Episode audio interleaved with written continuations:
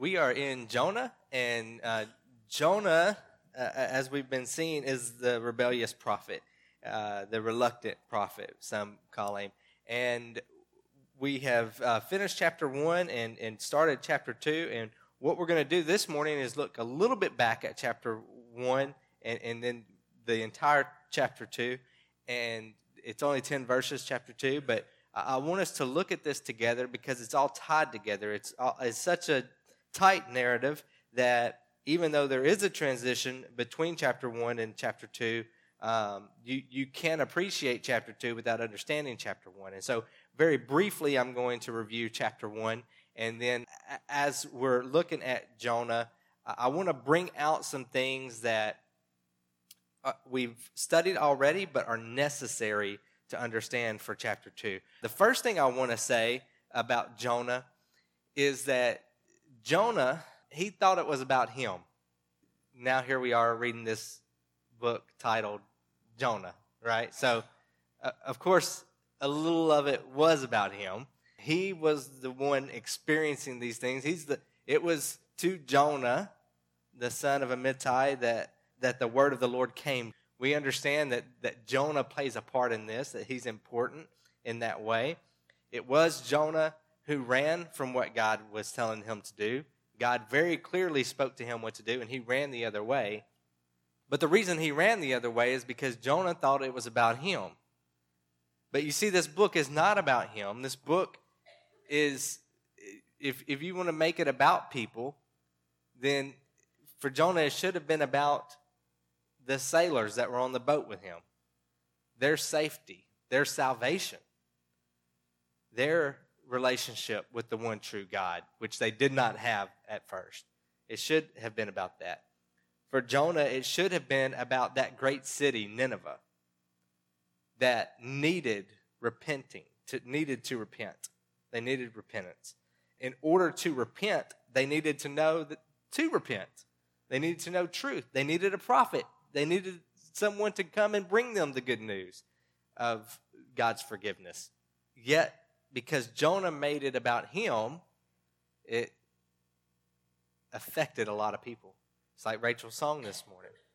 It's easy for us to make it about us. It's easy for us to think that the only people affected by the things we're going through is us. But then we're neglecting what Scripture says. And now we have to balance this with empathy, right? We have to balance this when we see someone going through what Jonah went through, when we're the ones going through what Jonah went through, then of course we should have concern, love for the person who is going through those things. And if it's ourselves, if we are the ones going through those things, uh, then of course we can't help but to think about that, to focus on that, for it to, to be something that we're thinking about. But we have to think about it in the right, in the right perspective. We have to know that we can trust God, that He is good, that if He is allowing these things to happen, it is for our good. Whether it's a, a form of punishment, as the storm was for Jonah, there are times in our lives when we have disobeyed and God brings these, these events, the, these occurrences into our life where chaos ensues where pain and hurt and suffering ensue. And God has allowed those things to happen in order to get our attention. There are times when that is true. There are times when it's not, it's not even our fault. It's someone else has done something, and the, the sin of others will sometimes affect us, just like our lives affect the people around us. And so, in Jonah's case, here he is going through this terrible thing. The storm has come, and of course, it's affecting him. As we, you, as you recall, he was thrown overboard. So yes, it affected him, but it was also affecting the sailors. And if Jonah, if God did not bring the storm and Jonah continued to run, Nineveh never would have had an opportunity for repentance because the prophet who God called to Nineveh was running in the opposite direction. And so, yes, this is Jonah. Yes, this is about this rebellious prophet but it's also about the other people who are being affected. And then the main character of this is God. What we need to realize is that God knows what's best. He knows why he called Jonah to Nineveh. He knows what's going on in each individual's hearts and lives in Nineveh. He knows as a whole the rising and falling of that city. He, he knows its history. He knows in intricate detail everything he needs to know that Jonah doesn't know. And he knows what's going to bring him the most glory. And he knows what's going to bring, others the most joy. He knows what's going to lead to the most people repenting, the most salvation. He knows these things. God knows these things. Jonah doesn't. I'm just going to ask us for the next few minutes can we please make sure that we're not just making sitting here in this room this morning about us? Can we please make it about God? And in making it about God, we will make it about others. Because if we are allowing Him to speak truth to us and to change our lives in a way that will honor Him, then it will affect others in a positive way. Not in the way Jonah affected others by running from God, not in a way Jonah affected his life by running from God, but in a way that may result in great and miraculous things. But so often, we make our lives about us. We don't look at the people around us, we just look at ourselves. We don't look at what God's purpose is in all of it. We just look at are we getting blessed or are we getting in our minds cursed? And this morning, as we look at Jonah and as we see his response to these things, as we hear his prayer, his cries to God, then I just want to encourage you not to worry about the people around you, not to even worry about what tomorrow holds, but to worry about why are you here in this moment? For what purpose? What is God doing in your life? What is He trying to speak to you in order for you to live a life that is about Him and about others? If we just go to Jonah chapter 2 and we just look at the prayer, then we don't get the full picture of what's going on in all of Jonah. And so I wanted to make sure that we we looked at the context of that before we look at Jonah chapter 2. But uh, let's let us finish with uh, the end of chapter 1. Um, if you remember in Jonah chapter 1, when, when the storm came and the captain found Jonah sleeping in the bottom of the boat, he said, Wake up, you sleeper, get up. What's going Why are you sleeping? What's going on? Call, cry out to your God. And of course, they find out that Jonah is a prophet. They find out that Jonah serves the one true God, the God who created the heavens and the earth and the sea and all of this, and that they had been crying out to false gods, and they changed their tune. And they began to, to cry out to God. And they asked Jonah, What do we do? And of course, Jonah should have repented and, and we, I believe that uh, God probably would have spared him in that moment, and there would be no need for what Jonah said. But instead of repenting, Jonah said, Throw me overboard, and the storm will stop. I'm the one causing this. Throw me overboard. The sailors are reluctant. They try not to. They pray again, and they say, um, God, don't let his blood be on our hands. And yet, they, they go ahead and throw him over um, because, what, I mean, they're a baby Christian. Here's this prophet, this man of God, telling them what to do and so they think this is the answer, and so they throw him over. And the storm doesn't stop immediately when he's thrown over. And the way we know this is because of Jonah's prayer in chapter 2 that we will read in just a moment. Um, but in, in Jonah chapter 1, verse 17, this is what we read. And the Lord appointed a great fish to swallow up Jonah. And Jonah was in the belly of the fish three days and three nights. Okay, so the the sea ceased, as we will see in just a moment in chapter two, not when Jonah was thrown into the sea, because he was drowning, he was struggling, the waves were crashing down on him. Um, we read a little bit about that a couple of weeks ago, and but but the sea ceased when the fish, the great fish, swallowed up Jonah. And, and let's, let's look at the, some of the details of this verse. First of all, the Lord appointed. This fish, whether God created it in that moment or as I believe, God had created it since it's coming into existence as a creature on this planet, has been growing, and God has been looking ahead to this moment when this fish, which He created, would swallow this prophet, which He created.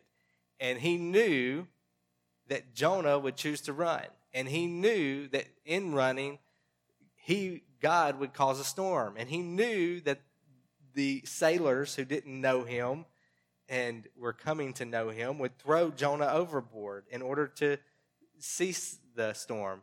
And he knew all these things. And, and he is working all this together. He is the one who has purpose in everything and knows what he's doing and has a plan. And part of that plan was for this fish to swallow this prophet. And, and then it says Jonah was in the belly of the fish three days and three nights. Now, this is an idiom, English major word, uh, idiom. What, what an idiom is, is basically it's just a figure of speech, a phrase that is common to us in English, right, in our language. In another culture, in another language, an idiom would be something common to them over there, right? So one time. I don't remember what country I was in, uh, but it was in it was either maybe the Dominican Republic or Guatemala. It was somewhere in Central America or or close by. It began to pour, and I said, "It's raining." Anybody know? Cats and dogs. You know why you know that? Because it's an idiom. We all know it, right? It's it's this figure of speech that we all know. And so I say, "It's raining cats and dogs." And my translator looks at me and looks up and he, is, he says, What are you talking about? I said, It's raining cats and dogs. It's raining really bad. He, he had no idea. He had never heard that expression. That's an idiom.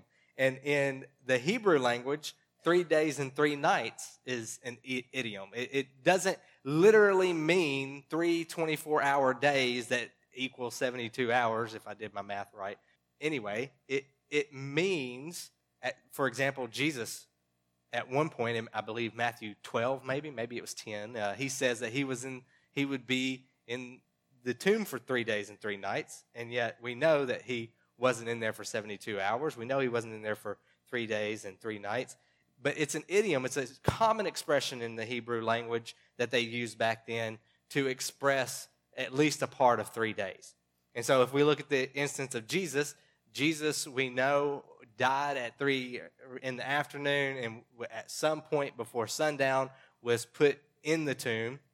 He was in the tomb that the rest of that night, Friday night, all day Saturday, all night Saturday, and at sunrise on Sunday morning, when they came, he had already risen. Right, so he he was in the tomb from almost sundown on Friday night to sunrise on Sunday morning.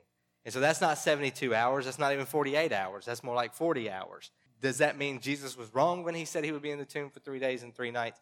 No. It means he was using an idiom. It just like if we were to say it's raining cats and dogs, if we were we all knew the phrase and it was pouring down rain, would someone be wrong in saying that it's raining cats and dogs?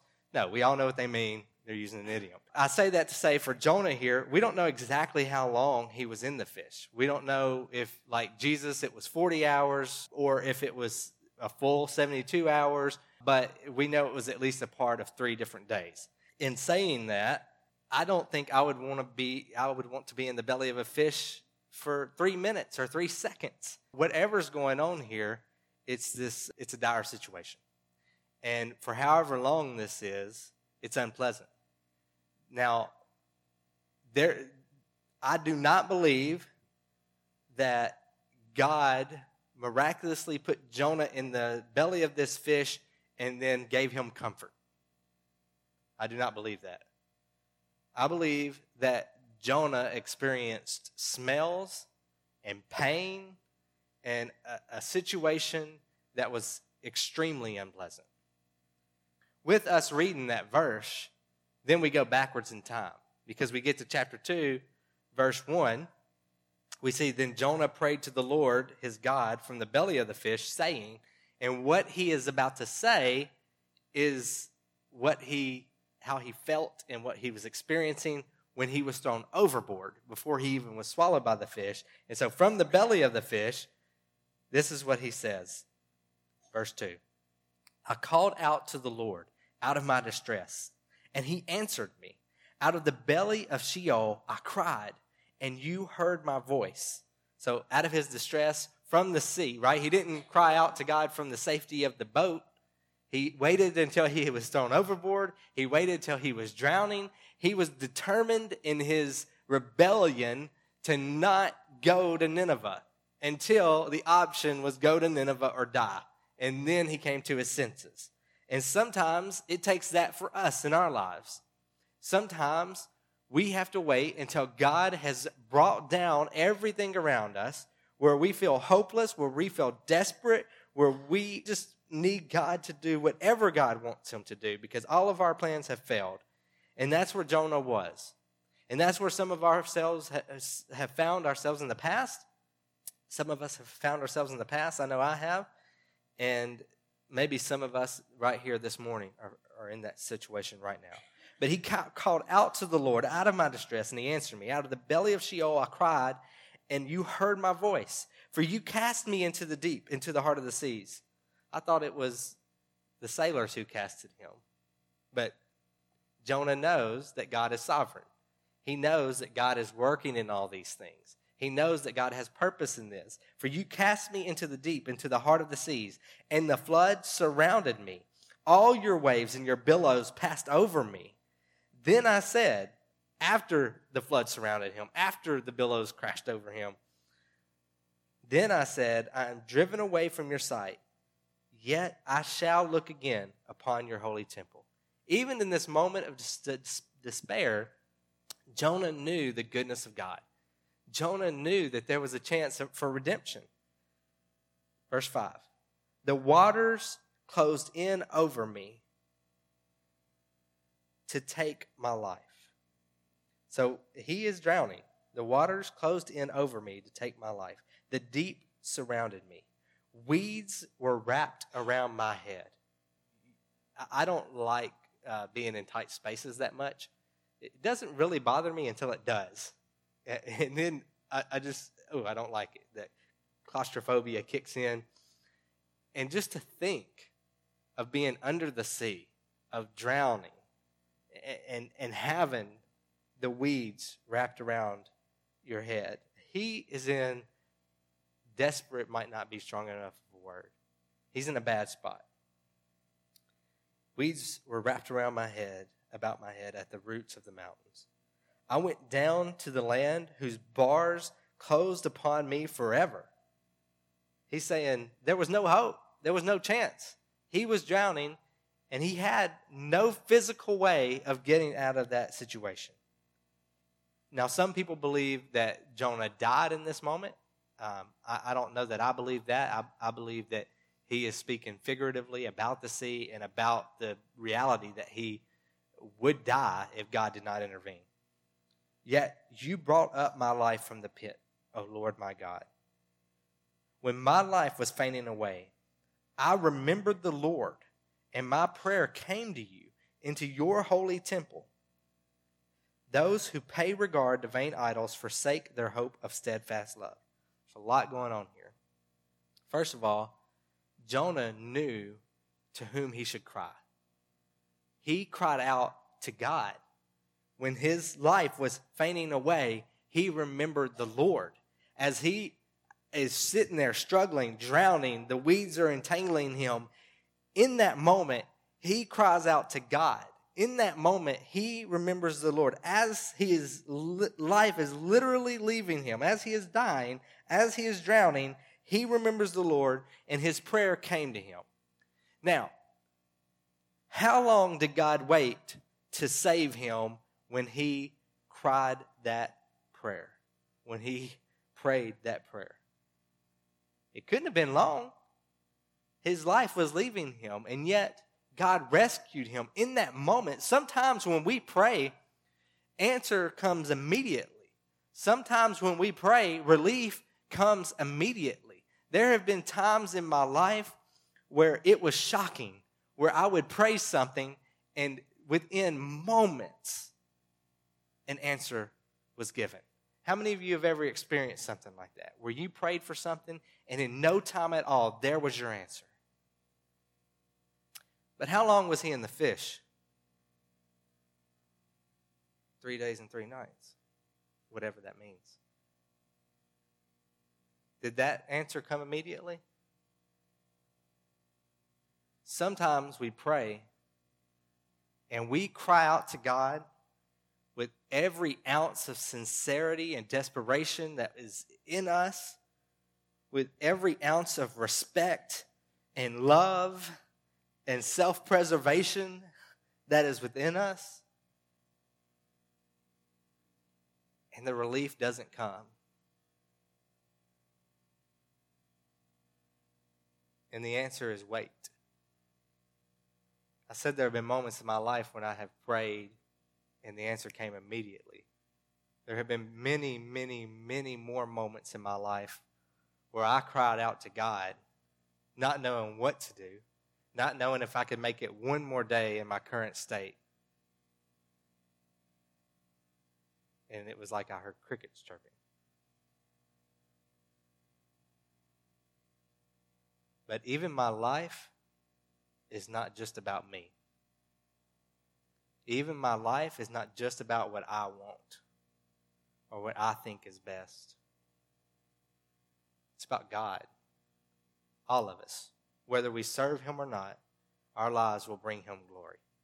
We will bring Him glory by Him seeing the change that He has made in us through His Son, by seeing the transformation that we were dead and He has given us new life, eh, by sanctifying us and making us more and more like Him day by day. Yes, God will get glory through that. But don't you believe that God will also get glory when He is judging and He is saying, These are the sins that you have committed, and here is the payment that you will pay for these sins? Don't you think on even on our earth and our limited understanding of what's coming, when we have a judge here on earth in a courtroom and someone has done wrong and the judge does the right thing and brings the right punishment, a fair punishment, don't we think, man, what a good judge? Don't we have respect for him? God will get glory because he is going to judge in the most perfect way ever. Where afterwards, all of us will know he has done the right thing. He will get glory. Our lives, are they about us? Yes, of course, they're our lives. But they're ultimately about God. And they're about the other people that we affect in our lives. And so we, we need to remember that. We need to remember that even in our suffering, even when we're crying out to God, even when we can't think, when we don't think we can take one more minute of the misery that we are in, and I don't know what our misery is, but I think I would rather go through anything I've ever gone through than to be in the belly of a fish for three days and three nights. I mean, I've gone through some rough stuff. I would probably consider it for a while, but I'm pretty sure I would choose whatever I was in. Jonah was in the middle of something serious. First of all, he was drowning. He cried out. God rescued him immediately. And rescue came by the Coast Guard swooping in with a helicopter, sending a diver down to get him, pulling him up, putting him by a warm fire. No. Right? If we when we're going through something, that's what we want. That's what we're praying for. That's what we're asking for. We're asking for what we think is the best solution to our problem. We're, we're looking for remedy, but not God's remedy. We're looking for things to happen the way we want it to happen. No, rescue came from a great humongous fish who swallowed him, began to digest him. Rescue came in a way that didn't look like rescue. So, yes, his prayer was answered immediately. On the flip side of that, it was to be digested by a fish. And then his next prayer from inside the fish, I have to wait, think he didn't wait until the third day to pray. From inside the fish, he prays, and the rescue is not instantaneous. The rescue is also unpleasant. Early 1900s, there was a story of a man, or several men, who were fishing off the Falkland Islands, and one of the men was uh, swallowed by some sort of whale. They eventually killed the whale, and then they began to disassemble, disassemble the whale. That's gross to think about. I mean, not for some of you fishermen in here, but anyway. At the end of the day, they're exhausted. The whale is still not, you know, taken apart. And they come back the next day and they begin to work again and into the afternoon and they get to the stomach and something is moving inside the stomach. It was a human human being. It was a guy who had been swallowed the day before and he was unconscious, eh, but he was alive. And it took him several weeks to recover. According to the sailors, he recovered. They said that this, the smell and the trauma that he went through was incredible, as you can imagine. He was basically insane for three weeks, they said. And they didn't know if he would ever be normal again. God answered Jonah's prayer, but it was the way God wanted to answer it and it was in a harsh way. And, and yet he answered it. When my life was fading away, I remembered the Lord, verse 7, and my prayer came to you into your holy temple. Those who regard to who pay regard to vain idols forsake their hope of steadfast love. You think any of the, the sailors who were crying out to their false gods, you think any of those gods were going to rescue Jonah? No. We need to remember where our hope lies. Verse 9 but I, with the voice of thanksgiving, will sacrifice to you. What I have vowed, I will pay. Salvation belongs to the Lord. And the Lord spoke to the fish. This is after Jonah's prayer. The quote has ended. And the Lord spoke to the fish, and it vomited Jonah out upon the dry land. I had a great time on vacation, and I also had a stomach virus. And I hope no one has to pull over on the side of the road east of Texarkana because it's an unpleasant place right now because of my illness. The fish vomited him out. There's nothing pleasant about Jonah's experience. Now, he was saved. Salvation belongs to the Lord, but salvation did not come in the way that he thought it would. Let's fast forward to our Savior. God became man and we killed him. No one saw that coming besides God. He was in a tomb for three days and he rose again. He had told people it was going to happen, and no one saw it coming except for God. And it happened in a way that brought the most miraculous result salvation to us. It happened in a gruesome way, and yet the result was beautiful. Here's Jonah, and I, I, hate to spoil the ending, but I think most of you already know it. But here's Jonah who could have run away. Nineveh would have been in trouble. The sailors would have been in trouble. But God brought a storm. The storm helped the sailors. The storm helped Nineveh because Jonah would not have turned around if it wasn't for that storm. Then comes the sea. The, the weeds were wrapped around him. He is desperate.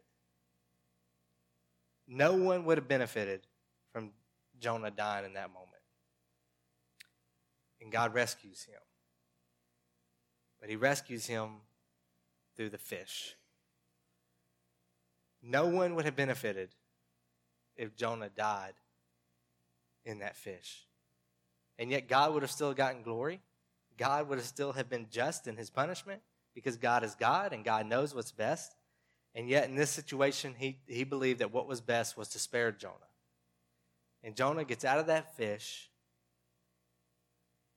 and he goes to Nineveh. Though he, he, he told in his prayer in, in chapter 2 but I, with the voice of thanksgiving, will sacrifice to you. What I have vowed, I will pay. He's going to Nineveh. Even though he still doesn't like the Ninevites, even though he still doesn't want to go, he's going. And so my question to you this morning is this is what what is God doing in your life right now?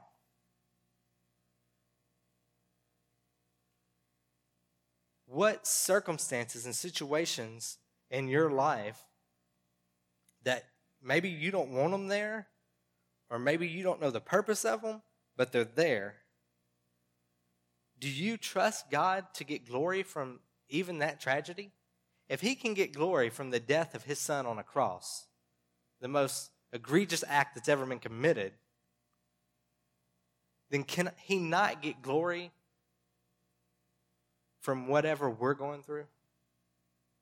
No matter how dire it is or how light it is, God knows what He's doing. If He can appoint a fish to swallow a prophet, can He not appoint some sort of rescue for you?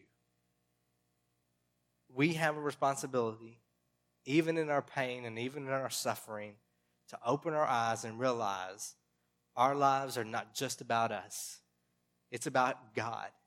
It's about glorifying Him and serving Him.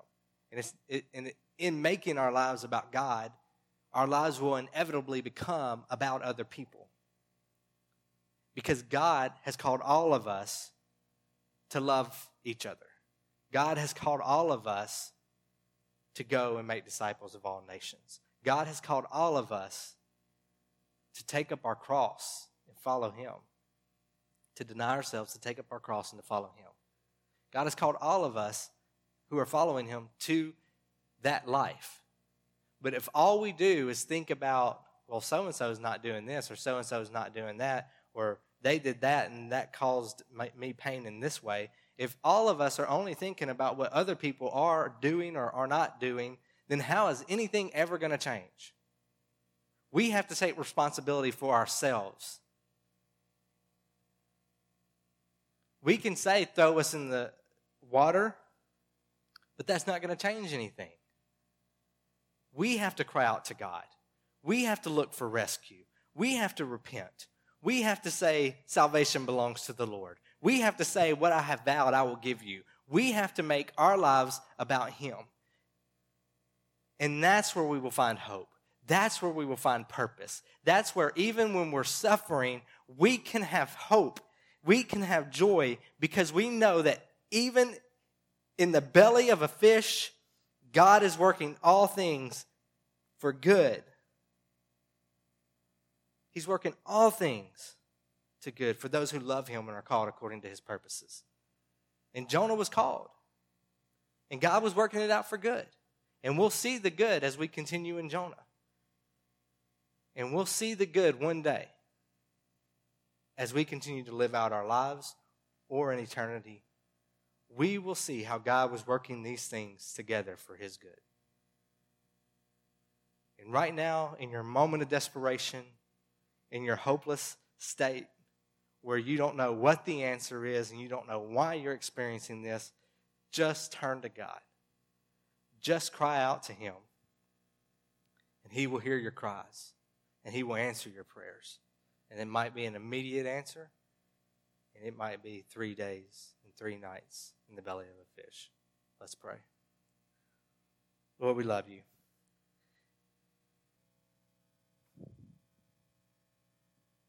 Lord, we are a lot of different people going through a lot of different things, and yet we're all here this morning. I don't know why you have us here. I don't know what is going to come from your passage, from your scripture, from the truth of the life of Jonah and what he experienced and how that affects us. But you have us here for a purpose, and you, you brought us here this morning to hear this message, to see your word. And I pray that, that you would soften our hearts and that the scripture would go into our lives and into our hearts and that it would change us. Lord, help us not to be selfish, Lord. It is just innate in us, Lord, as, as human beings, to care more about ourselves than about other people. But Lord, you have created us to be new people. For those of us who have you, who have a relationship with you, you have called us to be new men and women who love you and who love others and who put others before ourselves and count others as more significant than ourselves, as you did when you lived this a life here on earth.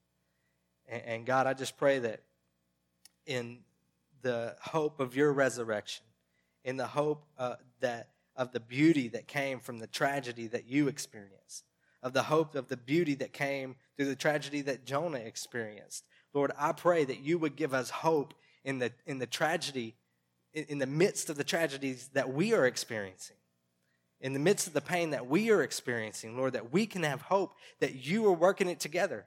And it might look chaotic and it might, might look like no rescue at all when we're swallowed by a fish or whatever the case is. But Lord, help us to have hope in you and believe in you and know that you have a plan and that you are working it out. It's in Jesus' name we pray.